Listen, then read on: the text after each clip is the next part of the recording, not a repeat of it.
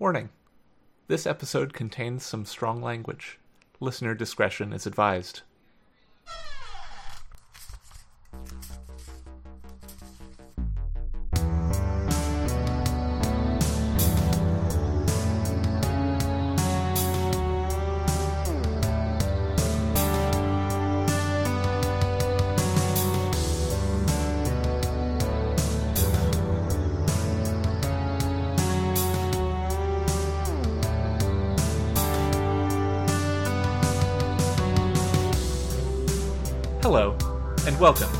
From the Trunk, reading the stories that didn't make it. I'm Hilary B. Bisenieks. On today's episode, I'm extremely excited to welcome John Wiswell, who is the author of Tank, among many, many other excellent, excellent short stories. John, welcome to the show. Thank you so much for having me. It's a, a pleasure to be here. Absolutely. Uh, you have. I am not exaggerating when I say that you were on my initial wish list of guests for the show. I'm so glad that I can make that wish come true. Yeah, it's you know this this past year I've said this on on this show before and I've said it on the episode of We Make Books that I was just on has just been incredible in terms of turning my like guest ambitions into reality in terms of just like I'm friends with all these people now and I can get them on the show. I've I've been loving this podcast. I loved the episode with AJ Hackwith. I loved the episode with Jennifer Mace. I thought you got a lot of insights in that in-depth interview with your cat. Uh, yeah, a lot of messages that we need to take to heart right now. Uh, it's true. It's very true. So I'm glad to be part of the ensemble. Yeah, you are you are uh, among a uh, a vaunted, absolutely vaunted crew of guests. Uh, so, John, you're going to be reading tonight at the Palindrome. Is that correct? That is correct. Unpublished, trunked, and for your ears and the ears of your listeners only. Excellent. Is there anything we need to know about it before we get going? I think we'll probably unpack it afterwards. Uh, just that this is one of the first short stories that I wrote after I started saying that I was a writer. Fantastic. Well, we're ready when you are. All right. Tonight at the Palindrome by John Wiswell, which is me. this isn't a zombie story any more than it's a cartoon tiger story. Besides, the tiger tries to eat me way more often. It's just that Big is my best friend, the only company I've had for almost two years at the Palindrome. You can get attached to anyone over that length of time. Anyone except that asshole tiger. I can't forget that morning, the haze over the wasteland and the silhouette of another person out here amongst the emptiness. When I first saw him, I hopped right off of the porch and ran to him. I was so relieved to see another living person and hugged him before I realized he wasn't really living. he, he reciprocated by trying to take off my ear. I'm fine though. He's not infectious. Uh, now he can't talk, but he's got one of those shirts, you know, the one that says "big" in English and above it has the Chinese symbol for white tourist. Uh, I can't tell if he's white or Chinese or something else on account of decomposition. Despite it, though, he's got a gut, which I respect. Uh, as a kid, I always wondered if they could starve to death, but he hasn't eaten much in months. Uh, and I know because I'm the only snack food around the palindrome. He's been the same size since that first morning. That was the morning after I'd screened a zombie movie in the palindrome. A European thing with no subtitles, lots of teens who, whose clothes keep falling off, and droves of the undead. Uh, it was another couple of weeks of movies before I figured out how this place worked. Uh, you need company in a place like this. You see, the the Palindrome is the only building standing out here. It's a swanky movie house with a theater in the basement. Outside in big Gothic style font with all the light bulbs blown out, it advertises to an empty landscape tonight at the Palindrome, with no mm-hmm. movies scheduled on the board under it. All the wilderness, the cracked earth, and nothingness would get to you. It never gets too big, though. We hang out. The conversations are one sided, but when your BFF would eat you if he could learn to climb stairs, you talk about whatever you want. We've got a better trick than talking, too, since one day I tossed some chicken bones over the rail and Big started gnawing at them. I tossed one a little further away, and darned if he didn't bring the thing back in his mouth. Fetch was inevitable. A little Pavlov's magic later, and now he'll bring back sticks no matter how far I throw them. He drops them at the foot of the stairs. Not that I'm dumb enough to go down there until he wanders off. We're friends with the culture barrier. Uh, so I'm saying there's not much of an audience for film here. There are a few scattered foundations, like there used to be a town. One's got a basement that you do not want to visit. Uh, the remains of a brick wall are about 40 yards away from the porch. And I like to throw things at that wall just to hit it. It's not like I keep score. Okay, I do. Uh, my best day was about 15,000 points, and I'll leave you to figure out how many hits that is. Big is kind enough to fetch my game pieces afterwards. So we live here at the Palindrome, the only building in a ghost world. Would make a nice movie, right? I used to go exploring. Made a big mistake of checking out that basement across the way after watching The Jungle Book. That was before I realized what the Palindrome does. Now he's down there, an animated tiger with a taste for something other than frosted flakes. If it wasn't for Big, he would have gotten me. Instead, he ripped up the zombie's leg while I ran inside the palindrome and slammed every door between us that I could find. I saw him regularly until last week. Shere Khan, Walt Disney's gift to this world, eyes glowing in that doorless basement. He tries to talk me into visiting. And I'm kind of a rube, and he almost got me once. He's got a great voice. I was headed down the stairs when Big wandered in front of them. It scared me so much that I stepped back and I barely evaded the tiger's lunge. And the tiger got a mouthful of Big instead, and I hauled Bass back inside the palindrome. Sometimes I wonder if Big wasn't warning me.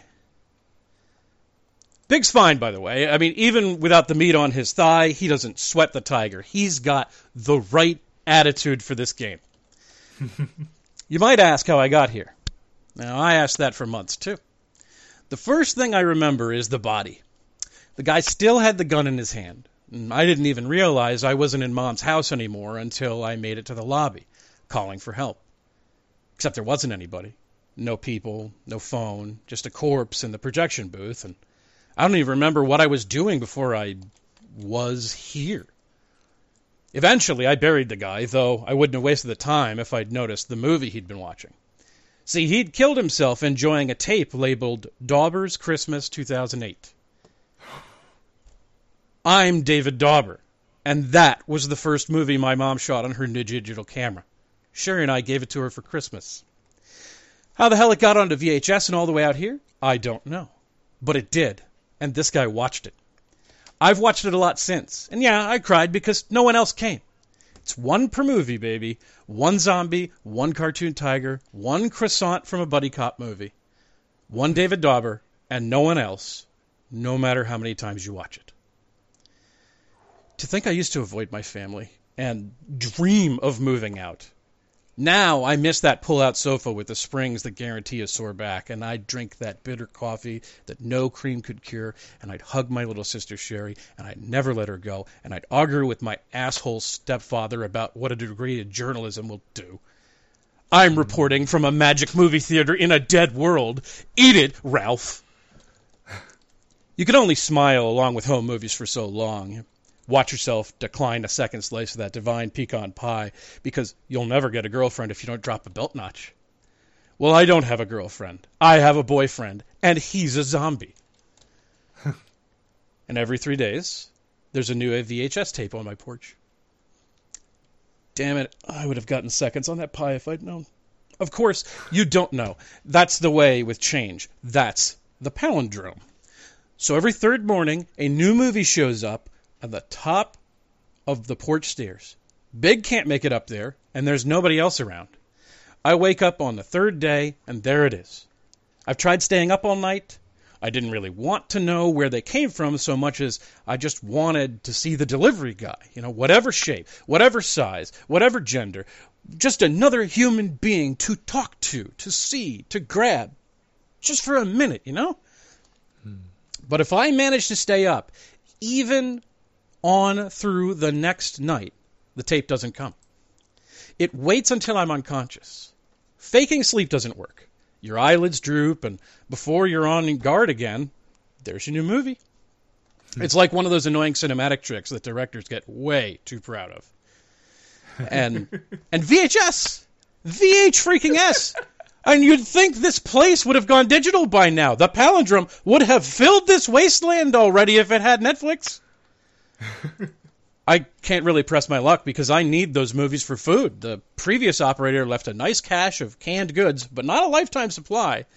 There are two rooms in the palindrome that are wall to wall with canned apricots, peas, carrots, noodle soup, and something called chicken substitute, which I really don't recommend. It's got gnarly bones in there. You know all the stuff came from one of the movies, even if I've never gotten a haul like that. Probably a movie set in a fallout shelter. None of it has expiration dates, and I haven't gotten sick, but dry tuna and the same two veggies will eventually drive you insane. That's why I watch those movies. Not for entertainment. I've got to get some new food in here. And you can't predict what you're going to get. So you might as well watch both The Sound of Music and Godzilla vs. The Thing. I got a dress and a briefcase full of yen, in case you're wondering, out of those two. Uh, the dress showed up on the roof, and I saw the metal briefcase shining in the sunset on the horizon. The stuff can manifest anywhere, but when it appears outside the palindrome, big is usually good enough to bring it home for me. Teaching a zombie to fetch really felt worthwhile after he dropped a bag of extra crunchy potato chips on the foot of my porch. I treasured those chips, even the insultingly salty crustles at the bottom of the bag. He learned to only bring food, and at one time he dropped off a severed head from a slasher flick. And while he doesn't speak English, I think my shrieking expressed our difference in tastes. Uh, he was trying to be friendly, though, sharing one of his snacks. He's a good guy, even if he does gnaw on my shoe when I get too close to the railing. Even the dead get lonely at the palindrome. I think we'll pause there. It's uh Okay. that's the outset of tonight at the palindrome. That's so wonderful. Thank you. I really appreciate when people bring their early stuff on in general because it it is so cool for me to be able to see like oh this is where they came from and in this case like that was entirely everything I think of when I think of a John Wiswell story. It was like sad and laugh out loud, loud funny at the same time and like it thank you buddy Oh, thank i you. I appreciate it that means a lot. uh listeners we are recording this on the year of our lord 2020 november 7th and so if i'm a little extra emotional today we understand why It's a yeah, it's a pretty good day to hang out and tell stories with people. Yeah. So I want to know everything about this story and especially like where the uh, realization of oh I've got to trunk this came from and sort of what your journey was into saying that you were going to be a writer. Okay. So I wanted to be like a supernatural fantasy science fictiony writer early on and then made the mistake of going to a conventional college uh, where they did not uh, want anybody to be that. And so I came out of it having grown a lot but having sh- really been been shaken in what I was supposed to produce. And having like you know binged the the classics and missing a lot of the science fiction and fantasy canon. And when I was and that, so I was I was left after graduation not entirely sure where my career was supposed to go and what I could make that anybody would want. Uh, and it was upon that that I went to a party and for the first time in my life uh, found a dog that fetched. Uh, and if you have not until your 20s encountered a dog that will bring a thing back to you, it's very magical. Uh, it was about, it is very much like meeting an orc or a wizard. You're just like, oh wow, it's real. Uh, I'd heard, I'd heard tell of this thing. Uh, and I spent the entire night talking to people and socializing, but in the back of my head being like, what are other cool things that could fetch? And what is what would be the funniest thing that could fetch? Um, and it was a zombie. Uh, I used to write a lot more stuff with zombies in it. In fact, I have like a couple of trunk zombie stories, and then like about a dozen uh, zombie story ideas that I haven't written. Um, because if one wants to get published in short fiction, one does not write zombie stories unless Ellen Datlow asks you to. Uh, it's because you know editors have seen so many that have been terrible. They are biased against them. They either don't want them at all or are very picky, which is uh, seems very unfair to the writer uh, who has never who has read maybe one issue of their magazine and is and is a new baby like I was. Oh, uh, but from the editor's standpoint, makes a great deal of sense. Um, Yeah. uh, and if you've ever had had the the uh, privilege to serve as like a slush reader, uh, it's very easy to get tired of certain tropes. Mm-hmm. Uh, and it- it's funny because uh, the earlier drafts of this story were even more signaling that it was a zombie story, which is the worst first impression that the story, this poor story could have made.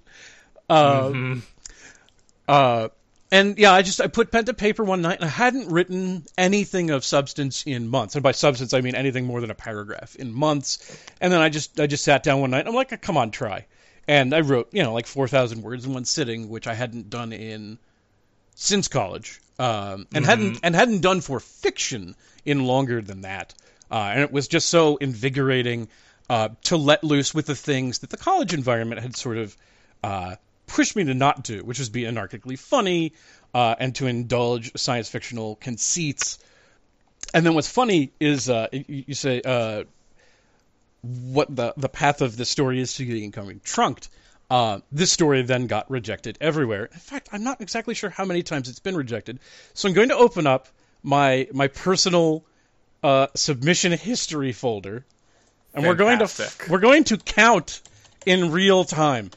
Uh, one, two, three, four, five, six, seven, eight, nine, 10, 11 from a magazine that's gone out of business since then, 12, 13, 14, another magazine that's gone out of business since then, 15, also out of business since then, 16, 17, 18, 19, 20, out of business since then, 21, 22, 23, oh, nope, 24, 25, 26, 27, 28, 29, 30, 31, 32, 33, 34. That's an anthology, but I'm counting it.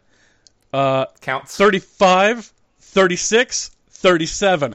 This has been rejected 37 times uh, over the course of, I'd say, about uh, 15 years. You know, because I, I wrote this right uh, uh, uh, shortly after college. I think I was submitting it by maybe 2008, 2010. So I guess uh, between between 10 and 12 years of, of submissions. Um, and uh, I, I it actually got trunked twice. There was a period of two years where it's like, well, you can't write like that and get published, um, which we'll probably talk about a little greater length a little a little later. Uh, Of course, yeah. uh, and then late, and then still later, I saw all of the flaws in this story and and realized that I could completely rewrite it from the ground up uh, and probably sell a version of it, or I could trunk it entirely. And I have come to a place in my career where I don't re do massive rewrites a lot. I on short fiction, I tend to just go write a new thing. Um, You know, like, and if anybody knows me from Twitter or knows me from my work, like the reason that I have a bunch of sales right now is that I just go and write a new thing a lot of the time. Um, Yeah. um, and so that this story kind of went on the back burner, and I have a lot of fondness for certain elements of it. You know, it was wonderful to hear you laugh at, at certain parts of it. I do adore those those jokes and the, those weird points. Um, Even now, I could like I could see how to reorganize it, right? But it, it just did not. Uh, it, it it has wound up not quite fitting um, the the current uh, literary landscape.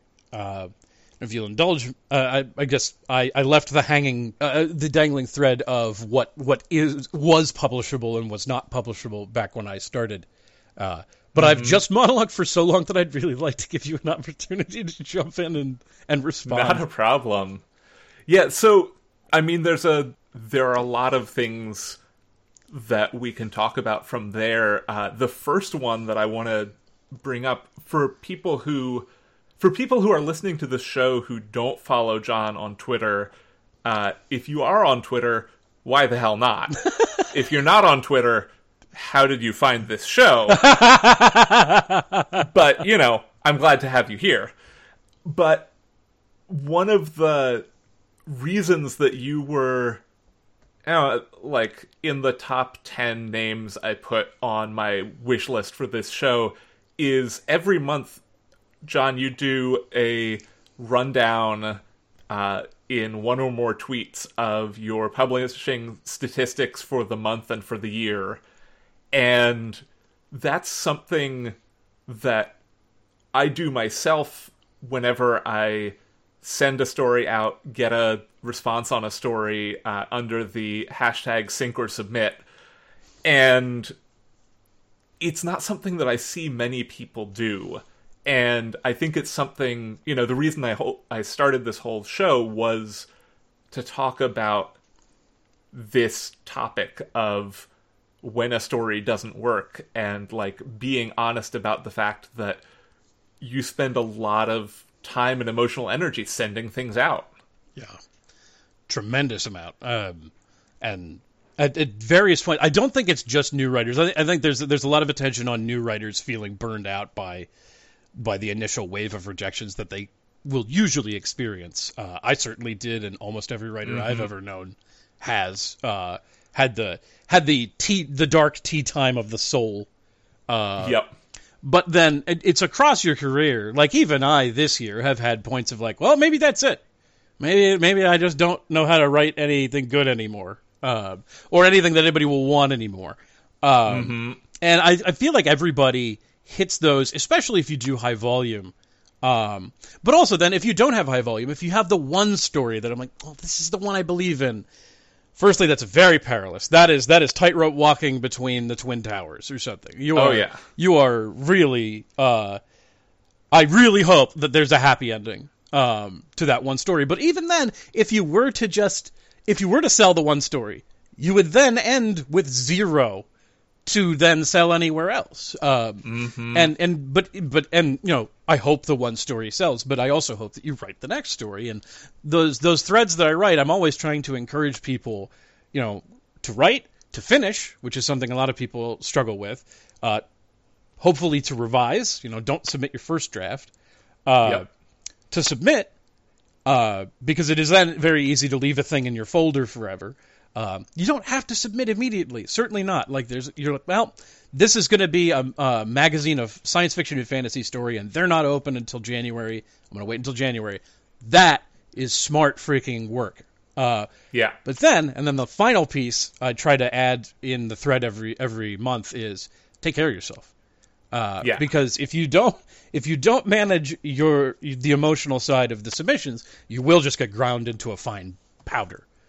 Uh, yeah, it's it's so easy to get burned out. It's so easy to get a string of really tough rejections, and sometimes it's just like you get a slew of forms, and sometimes it's three uh, personals in a row that were all like, "This was really close." You're like, "I will never get beyond the gatekeeper," uh, mm-hmm. and I can't mm-hmm. say that you will. I sure can't say that you won't. I can say that you won't if you don't try again. But that advice isn't worth a damn if you've just had those three personals. Like I get it. And so I do threads like this to try to make people feel less isolated. I don't mm-hmm. I don't want people to feel like the Arkady Martines and A.T. Greenblatts of the world just are always selling everything and always have.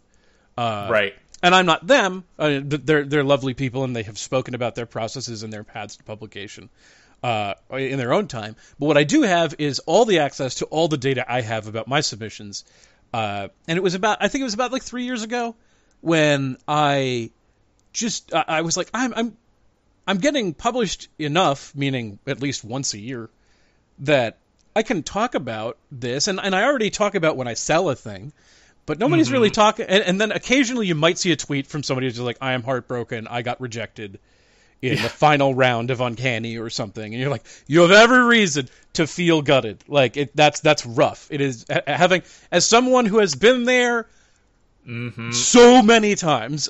I get you. Um, yeah. but uh, Yeah, I've you know, I was shortlisted in the last, I think the last six months of Shimmer being a magazine that was selling things. I got shortlisted, and it was ultimately, we're really sorry we don't buy Flash. We really want to buy this story, but we just don't buy Flash. And I was like, you know, that that is rough. I still count that story as active, but there aren't a whole lot of places to send a very small, very shimmery story. Mm-hmm. And yeah, it's it's gutting, but at the same time, like I got to the final round with Shimmer. Like you know, at least knows my name from that story. And mm-hmm. that's huge for me. Like, every time I've made it, when I met Julia Rios at, at Worldcon in San Jose a few years ago, I was like, I just so much appreciated the kindness with which Fireside treated me after uh, I got to the final round with one of their submission windows, and she was like, "Oh yeah, I remember that story. I really liked that, and I wish we could have bought it." And it was just like, you know, I would have loved to have sold, but the fact that like Julia remembers me for that story is something that like I think has to be acknowledged and if it just is uh you know if we're just talking about rejections as a sad thing then that joy gets glossed over like the rejection game is absolutely a grind uh, the the submission game i should Yeah, call it. yeah. the submission game is absolutely a grind, but like there are so many places where you get to make the call of do I let this be a thing that breaks me down or a thing that encourages me to do the better thing next time.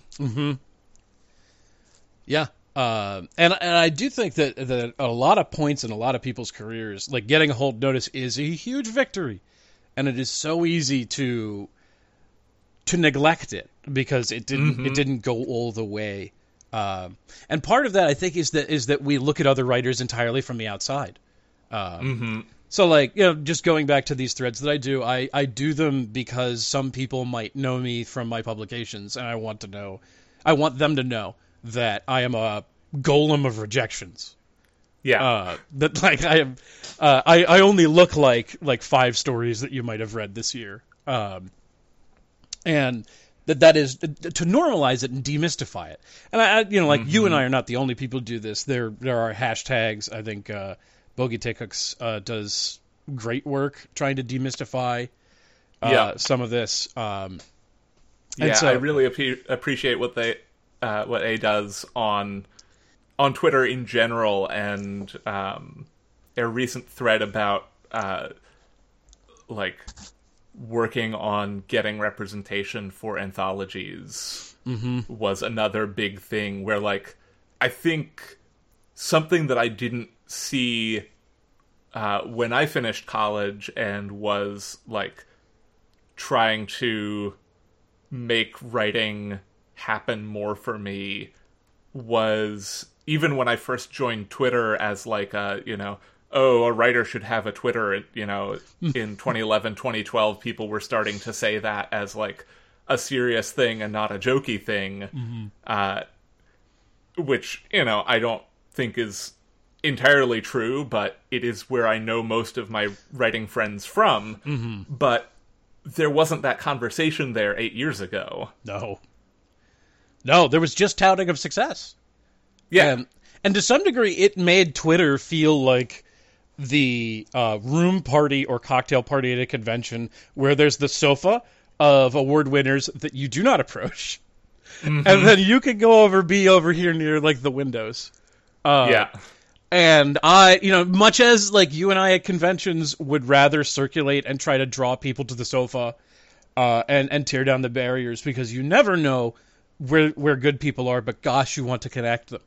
Um, uh, Twitter, you know, we're slowly trying to pull down some of the barriers and trying to make people feel more comfortable with their work. You know, the same thing with um, right now is November. It's National Novel Writing Month. Uh, Yep. and I've been, you know, that nano is not my thing. It never has been. I, I work on my own timetable. I don't work great in groups anyway, but gosh, it works so well for so many people. And I try to encourage them. I try to encourage as many people as I can on Twitter. Like, take the group enthusiasm if it works for you and get some productivity. It's going to be a heck of a month. You know, we just had this election. There's going to be something terrible in the middle of the month. Even if it's not terrible, Twitter will decide it's terrible and you'll be distracted by it. And then you're going to end the month seeing your relatives at Thanksgiving. So, really, like what I'm telling you right now is just have a job, have a, do a word. Uh, ha- and and get the most out of it you can. Don't don't necessarily grind yourself to a goal that you can't attain and then beat yourself up for it. Uh, if you write Yeah. a short story in November, you are ahead of most writers on Earth. Uh, Yeah. It is it is stressful. Uh, like right now, I'm I'm trying to get myself to finish an essay, and I love this essay, but gosh, it's just you know you're so distracted with everything. Oh my god, yeah.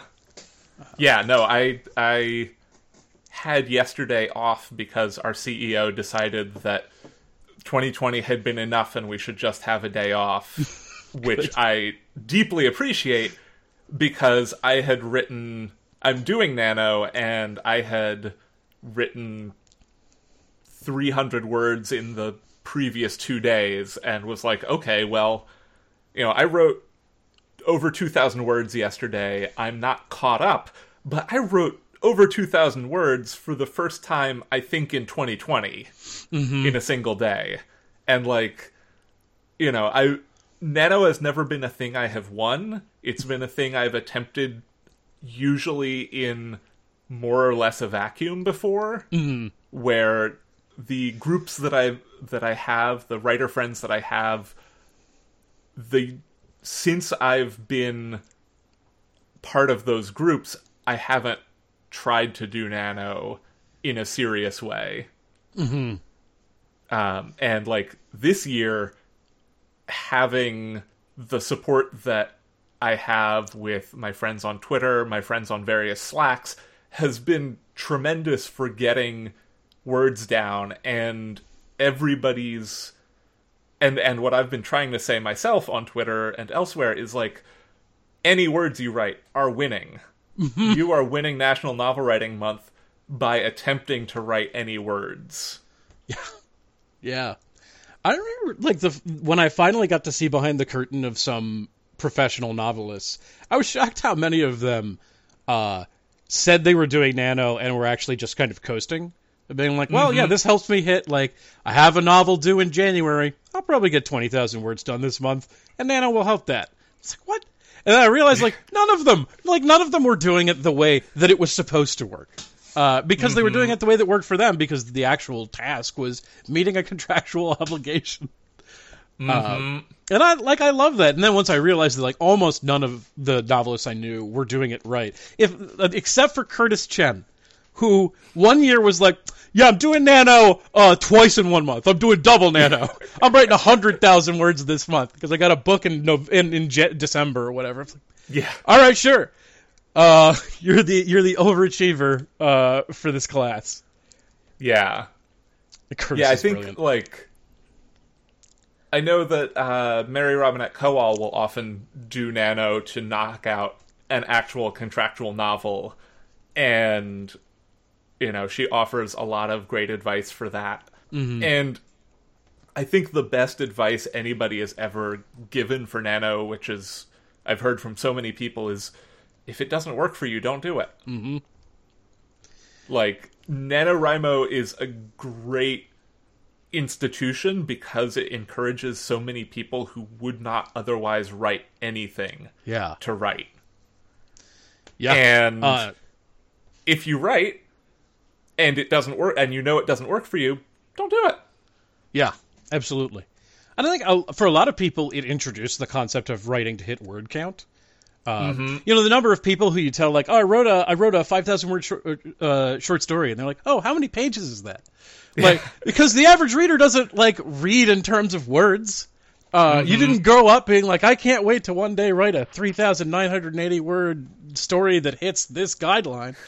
like nobody nobody does that. And and so uh, to some degree nano winds up being educational for how long it takes you to hit a word count goal. And for some people it's transformational because someone like Seanan McGuire will be like I'm gonna I'm gonna roll these dice and I'm gonna I'm gonna write ten times the number of words that come up on the dice and then I get a small reward. Uh, and it is that is that micromanaging of word count that works for her.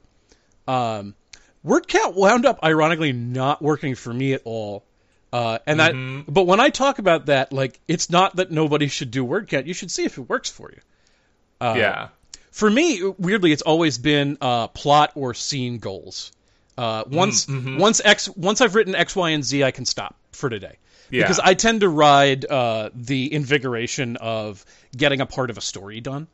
Uh, And a lot of people just don't work like that. And it would be criminal if then everybody tried to conform to my way.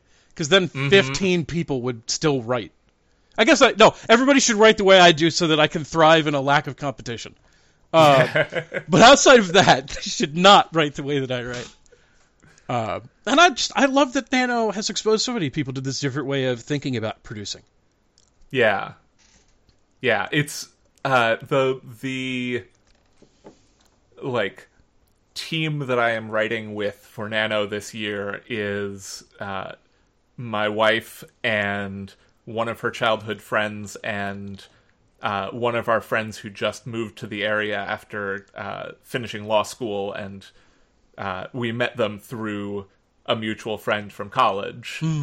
And you know, I'm I am the only professional writer of the group, and like our one friend is at twelve thousand words already, and she hit ten thousand words on like day three, hmm. and like you know, she's been doing nano for years, but like you know, she as far as I know doesn't have like ambitions of selling stories, becoming a novelist. Like she's very happy with what she's doing. Mm-hmm. And, you know, I'm sitting here as the quote unquote professional who has, you know, a couple of paying story sales, and at this point, I think is most notable as a podcaster. You know, I've got 7,000 words. That's great for me Yes. but like i guess my thought on nano is like like you were saying it gives that sense of writing to word count but it also gives uh like gives people a sense of what deadline means mm-hmm. in a way that like i i don't think school deadlines ever meant anything to me because when i was in school i didn't have anything else to do Yeah. and so I could bang out a paper, like bang out a five thousand word paper the night before it was due, and turn it in and get an A and be fine. Yeah. you know. So I wanted to ask a bit more about your experience of uh, going to college and being in that environment of don't write genre because that's something that is near and dear to my heart as uh, I you know I went to Warren Wilson College, got a bachelor's in creative writing, and was like very proudly anti-establishment in that I basically never listened to anybody when they said no, you can't write genre. But I know that that wasn't the experience for everybody. Yeah, uh, I, and there are colleges with faculty that are very excited for people to try to write science fiction, fantasy, and the other genres. Uh, but there, I had some of the stereotypical experience of running into a bunch of literary snob professors, and they didn't make up the entire faculty. But like, this was the first in college was the first time I learned anybody disliked Louis L'Amour. I remember like hearing that, and just being like, who has the time to have that opinion? Like, what? How in your life would you? And like, they hated Stephen King, and nobody was interested in J.R. Tolkien. Um, and I didn't, I like, and this college was so removed from the genre genres that I didn't hear the name Ursula K. Le Guin until after I graduated. Uh, I, I never, I didn't grow up with her work, and I didn't hear about her, and I didn't hear about a lot of just these brilliant, like Richard Matheson. Uh, I think mm-hmm. I might have heard the the name Shirley Jackson and heard of the lottery, but like didn't even hear about Shirley Jackson uh, and didn't read Shirley Jackson until like my mid twenties.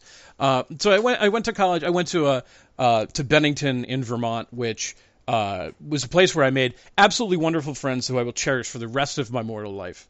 Um, mm-hmm. But I ran into a brick wall of people who wanted to teach how to understand literature and not how to produce uh, much. I remember being flabbergasted, and and I was young enough when I was applying to colleges that I didn't know to ask for this until it was too late, and I was already in one. Was like, well, where's the class in marketing? Where's the class in getting a publisher? Mm-hmm. I don't. Mm-hmm. How do you? Where's the like? I, we've I've I've been in two uh, literature classes now, and I haven't heard anything about a relationship with an editor. What? where where's any of this? It's like, oh, they don't teach you jack shit about that. I swore I, my story had a curse word in it, and as I read that, I was like, oh, I this this might not be okay. Uh, but they they weren't interested in the business, um, mm-hmm.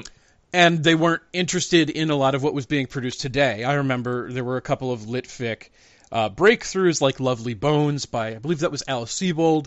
And they yeah. would come up and they would just immediately be like, oh, yeah, that's midlist fiction. And they would just go back to talking about Faulkner. And I'd be like, I don't, I may have made mistakes.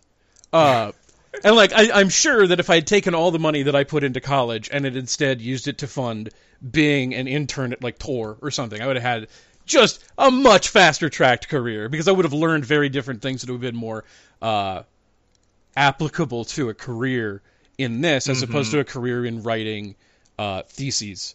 Uh, and in right. fact, my, my thesis was a horrible epic fantasy novel uh, because I found the one. I, so I, I, I Tale the First. Uh, we had a semi-famous literary fiction writer in residence who the faculty despised, who I will not name, um, uh, who despised because he had success. Um, and uh, I had already been rejected from one creative write, the only creative writing uh, uh, uh, class my first semester, um, mm-hmm. after having submitted fantasy, and I was like, I didn't know why, and why was she so mean when she told me to go away? Um, and it's fine, she's dead now. Uh, but uh, uh, but then there's uh, and, and and I came to realize that like there aren't a lot of people in, at this college who are writing genre fiction, and most of them that do don't take literary courses. Uh, have I made terrible mistakes? And so uh, this this august writer then offered mm-hmm. a creative writing class, and I wrote him a beautiful uh, short story about what it is to be disabled in an abusive home, which is based on my lived experience and he loved it and he accepted me and i said great. By the way i'm bringing my fantasy novel to this creative writing class now that i'm in. Uh, and you're going to have to help me. And he was like i think this other professor might be more useful to you. And i was like oh really? Well you signed the document. And i was in this stupid class and i and so it was me and this was this became a firing squad of a creative writing class where they just everybody oh was like what why is he bringing the sword guy fiction to this. like, I brought a sto- short story about how horrible it is to be rich and occasionally do drugs. What is this low? Uh, and some of the writers in that class were very talented. Um, but this was the way that I like had to get ins to get feedback and to, to work and uh, try to try to just learn something from somebody who had accomplished something at that college. And I kind of mm-hmm. fooled my way in. Now, uh, Tale the Second, there was one nerd on the faculty, and he looked exactly right to be to be an extra in Peter Jackson's Shire. Like he was.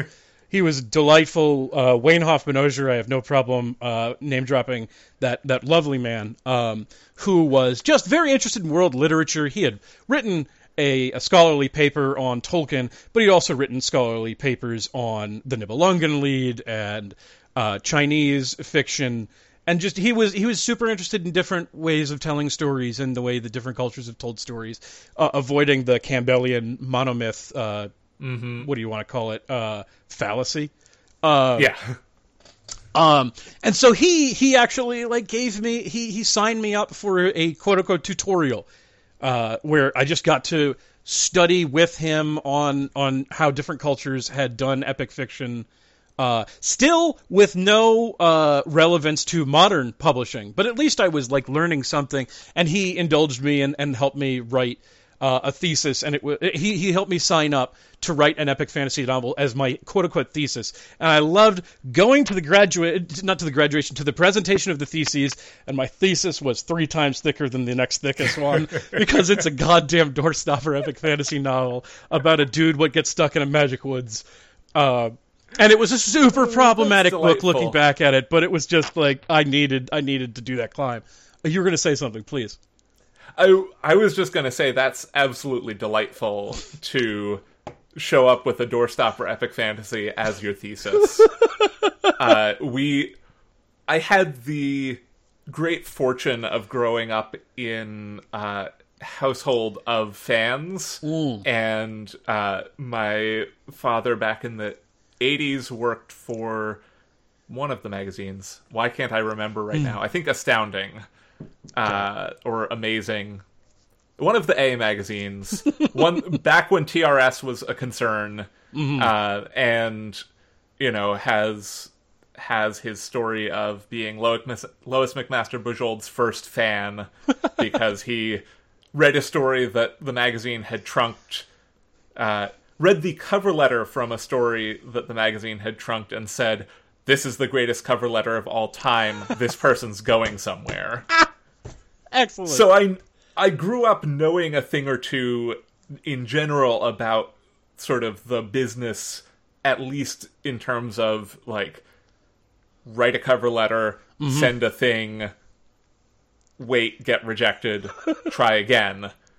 Uh before I arrived at college, but uh you know, we we did have in our final semester, like the capstone class for the creative writing track was the uh, senior fiction something. I don't remember. But it was the place where finally we talked about okay, our assignment one week was submit a story, like research markets, send something out. And I was like, oh, I've been doing this for five years already. um, which is which is not to say, obviously, that uh, I think down on most of my professors from my time there. Uh, they are, by and large, a wonderful group of people, and uh, I am not going to name any of them so that none of them figures out that they were the one I didn't like. sure. but you know, I I also ran into this thing of just like everybody sort of having this idea, except for one professor having this idea of oh, genre is not a thing we write, mm-hmm. and uh, that you know the the challenge for me was making genre palatable to the literary audience, which I think taught me something about like wordsmithing at least. Yes. But it it wasn't until I had a teacher who said, "I don't care what you write, just make it good." That like I really got to take off there.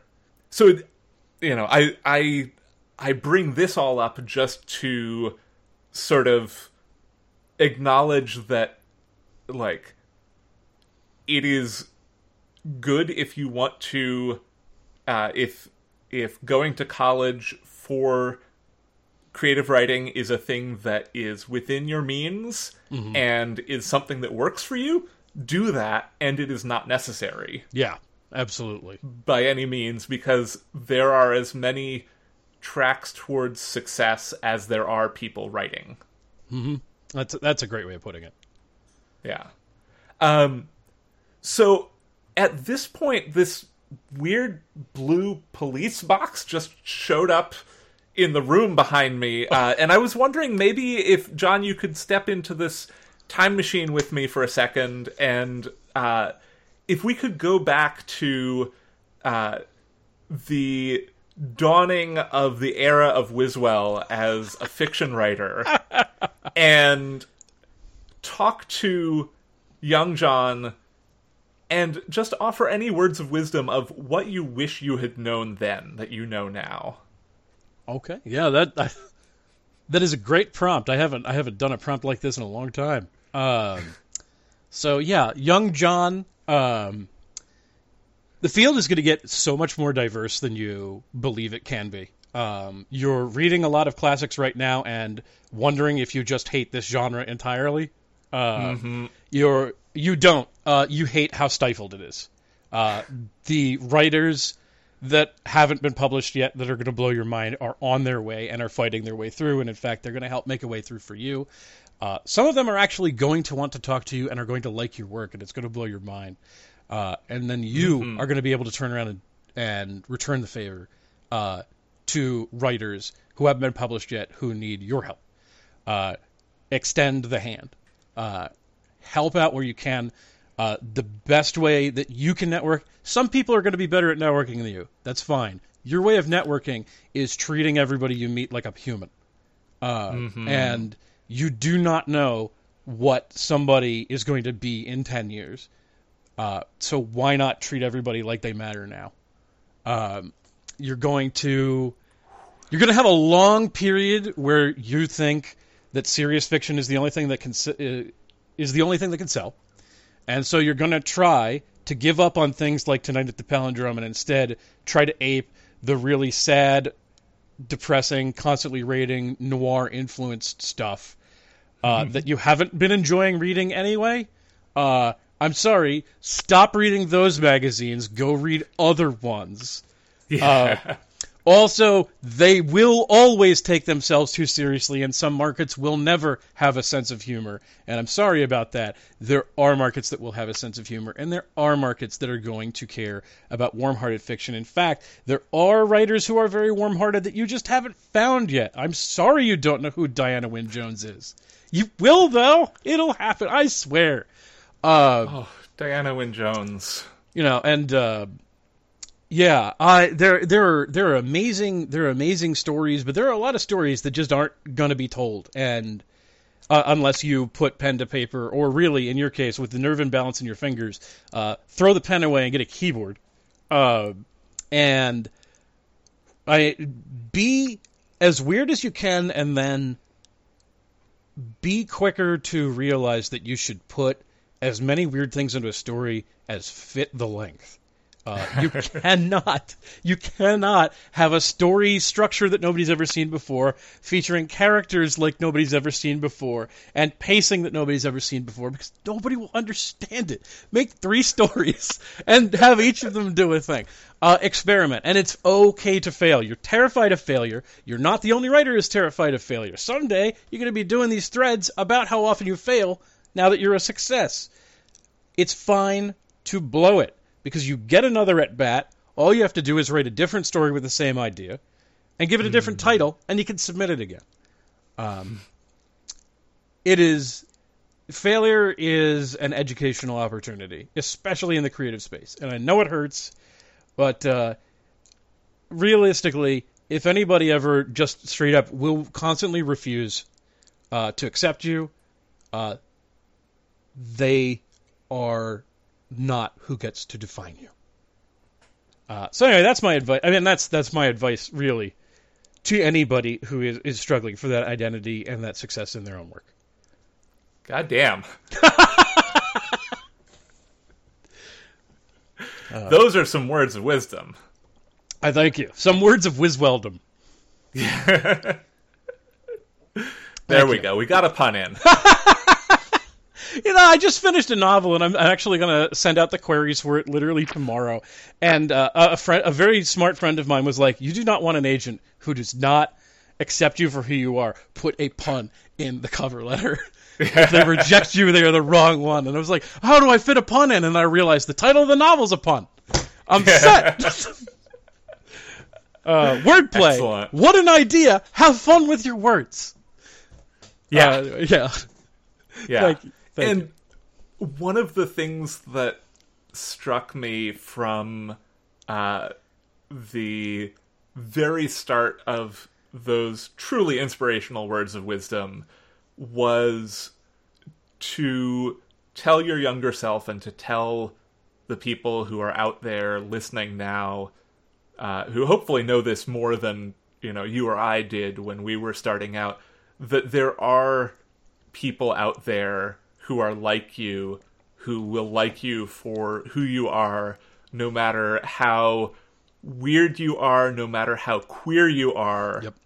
no matter you know none of that matters as long as you are a human to them and they are humans to you Yep. and I, you know, as somebody who has been working in this field, working towards submitting for uh 15 years god time is fake 15 years Good lord. It's counterfeit. It can't be real. it's unbelievable that the shift that has happened in those 15 years has been astronomical in terms of the voices that are getting centered, the voices that are getting heard for the first time that like I would not have I wouldn't have even known what to think. Hmm. Like I didn't even have the vocabulary to understand like talking about this person is an asexual author, this person is a genderqueer man, like any of my own identity would not have made sense to me 15 years ago. Damn. And, you know, to get to see people being genuine to their identities in their fiction is, I think, life saving. Oh yeah. Oh my god, that's one of the best changes in in fiction is that people can be honest about this. Like we spent all these years talking about purple dragons, but we couldn't talk about that there might be more than two genders. Like this is Yeah. Oh man, this is so much better. And I I love any slipstream thing where like the reality is that you're non-binary and the weird thing is squitter floating around. Where the mm-hmm. thing that grounds you is something that culture says isn't normal. And then the weird and then you show that that's normal by having the fantastic element in there that isn't grounded. I love this shit. It's so good.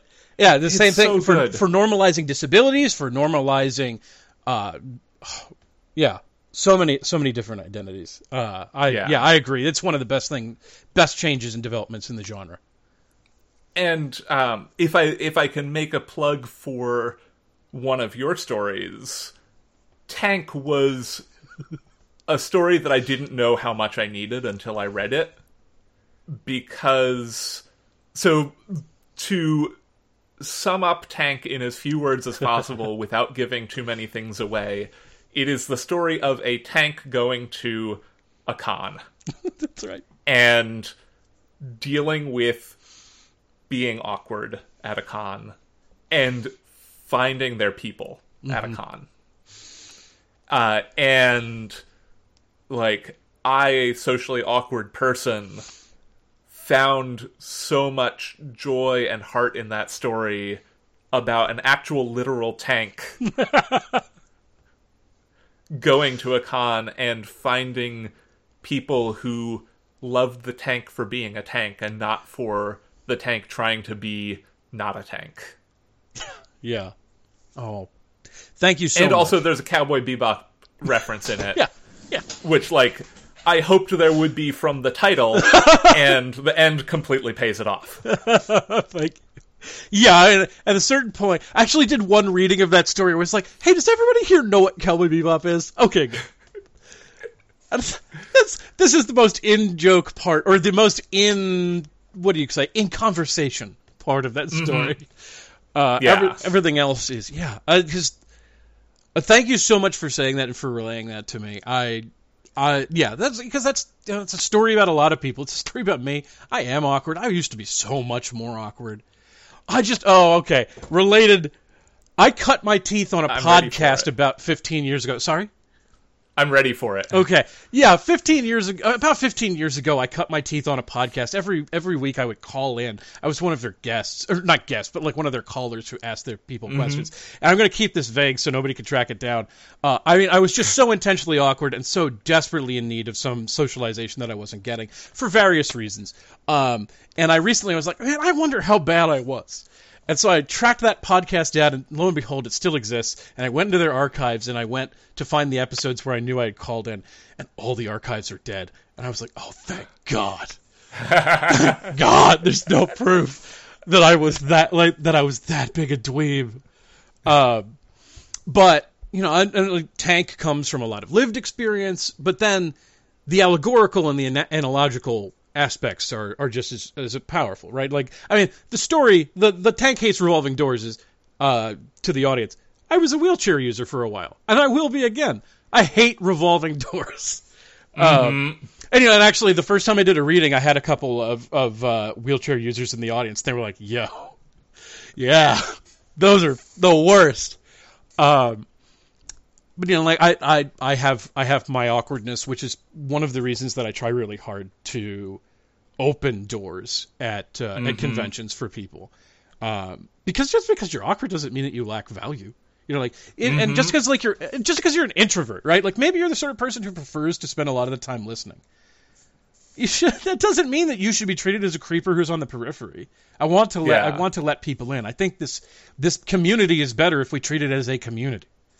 Uh, uh, so anyway, yeah, and, and that obviously is why that story is that story. Uh, I really appreciate you bringing it up. It is, it is. I guess a lot of people say like the quintessential Wiswell story or Wiswellian story. Is just try to make people a little kinder or a little more compassionate, uh, Yeah. and then make them laugh. Yes. And then make them laugh. John, I appreciate your being on this show so very much. Uh, it has been an absolute pleasure. And uh, before we go, uh, one, are there any things upcoming that you would like our listeners to know about from you? Uh, let's see. I am probably going to have an essay up at Sarah Gailey's uh, Stone Soup next week about why uh, Akira Toriyama's Dragon Ball and Dragon Ball Z should be part of the fantasy canon. Um, Excellent. and uh, yeah, we did we did talk about anime and manga. A bigger influence on me than Orson Scott Card ever could have been. Uh, but Yeah. yeah, but uh, and then um, uh, this month's issue of Uncanny Magazine is the first issue I've ever had a short story in. Uh, the Bottomless Martyr. Thank you very much. Uh, for you know, like telling tales outside of school, I have been held at Uncanny since their first slush. Uh, this is this is the first time that I've gotten in. Uh, it's been wonderful working with them. I'm very proud of that story. That story is a very it's one of my harder ones. Uh, it, it, it content warning. It is about uh, escaping the ideation of self harm. Um, that one is called the Bottomless Martyr. Um, it is you can get it if you subscribe this month. Uh, it will be free to read December first. Fantastic. Yeah. Uh, so those those would be my upcoming things. Excellent. And uh, listeners, links to all of the above will be available in the show notes, as always. Uh, I believe that the uh, essay in Sarah Gailey's Here's the Thing will be only available to paying subscribers, but if you have uh, if you have the money, absolutely uh, I would recommend subsor- supporting Sarah, supporting Here's the Thing. Uh, you know, these these are the income streams that help working artists live, mm-hmm. and uh, so I never begrudge anybody having a paid newsletter. I think that they are, uh, I think they're a really wonderful way to get content into the hands of people who want that content. Um, and I have really liked these personal canon series that they have been. doing. Yeah. they are uh, some of the best essays I've read in a long time, and I'm really excited to uh, to read that essay from you. Thank you. And I know we've talked a lot about finding you online already. John, where can people actually go and find you on the interwebs? Uh, if you're on Twitter, I am at Wiswell. W I S W E L L. It's my last name. Um, uh, you can find me on Facebook the like two times a week that I look at it. Uh, and, and just as John Wiswell, and I'll be it'll be the one with the uh, very happy fat person picture. Uh, and uh, you can find my blog, uh, The Bathroom Monologues, uh, at johnwiswell.blogspot.com. Um, and that will uh, have a steady update of every publication I have coming out. Fantastic. Excellent. John, thank you so, so much for being on the show. Thank you so much for having me. This has been a wonderful talk. This has been a great way to spend tonight. Absolutely. It's uh you know, I I say this on Twitter certainly after every time I record a podcast, uh, whether it's an episode of this show or guesting on somebody else's show now, which is a thing that happens and is banana pants. uh, but podcasting, I think, is one of the uh, biggest things that has improved my mental health over the past two years because it is a way to connect with my friends, to make new friends, and to share that with the world. Mm. So I really appreciate your joining me. I really appreciate you having me, and I really appreciate you putting it out there because podcasting is uh, healthy for the creator. It's also incredibly healthy for the consumer. There have been so many times mm-hmm. when I've put on a podcast, yours included, uh, just to unwind when I couldn't get the brain to read anymore. Uh, but I, yeah, but I need you need like one uh, like point one socialization. You know, like mm-hmm. 0.1, not 1.0. That's too much. Uh, nope. Yeah, nope. Just enough socialization that somebody else is doing the friendship. Yeah. yes, exactly. Well, thank you very much All for having right. me. Thank you. Listeners, join us again on the third Friday of December when our guest will be Phoebe Barton. Tales from the Trunk is mixed and produced in beautiful Oakland, California. Our theme music is Paper Wings by Ryan Boyd. You can support the show on Patreon at patreon.com slash trunkcast. All patrons of the show now get a sticker and a logo button, along with show outtakes and other content that can't be found anywhere else. You can find the show on Twitter at Trunkcast, and I tweet at HBBisenieks. If you like the show, consider taking a moment to rate and review us on your preferred podcast platform. And remember, don't self reject.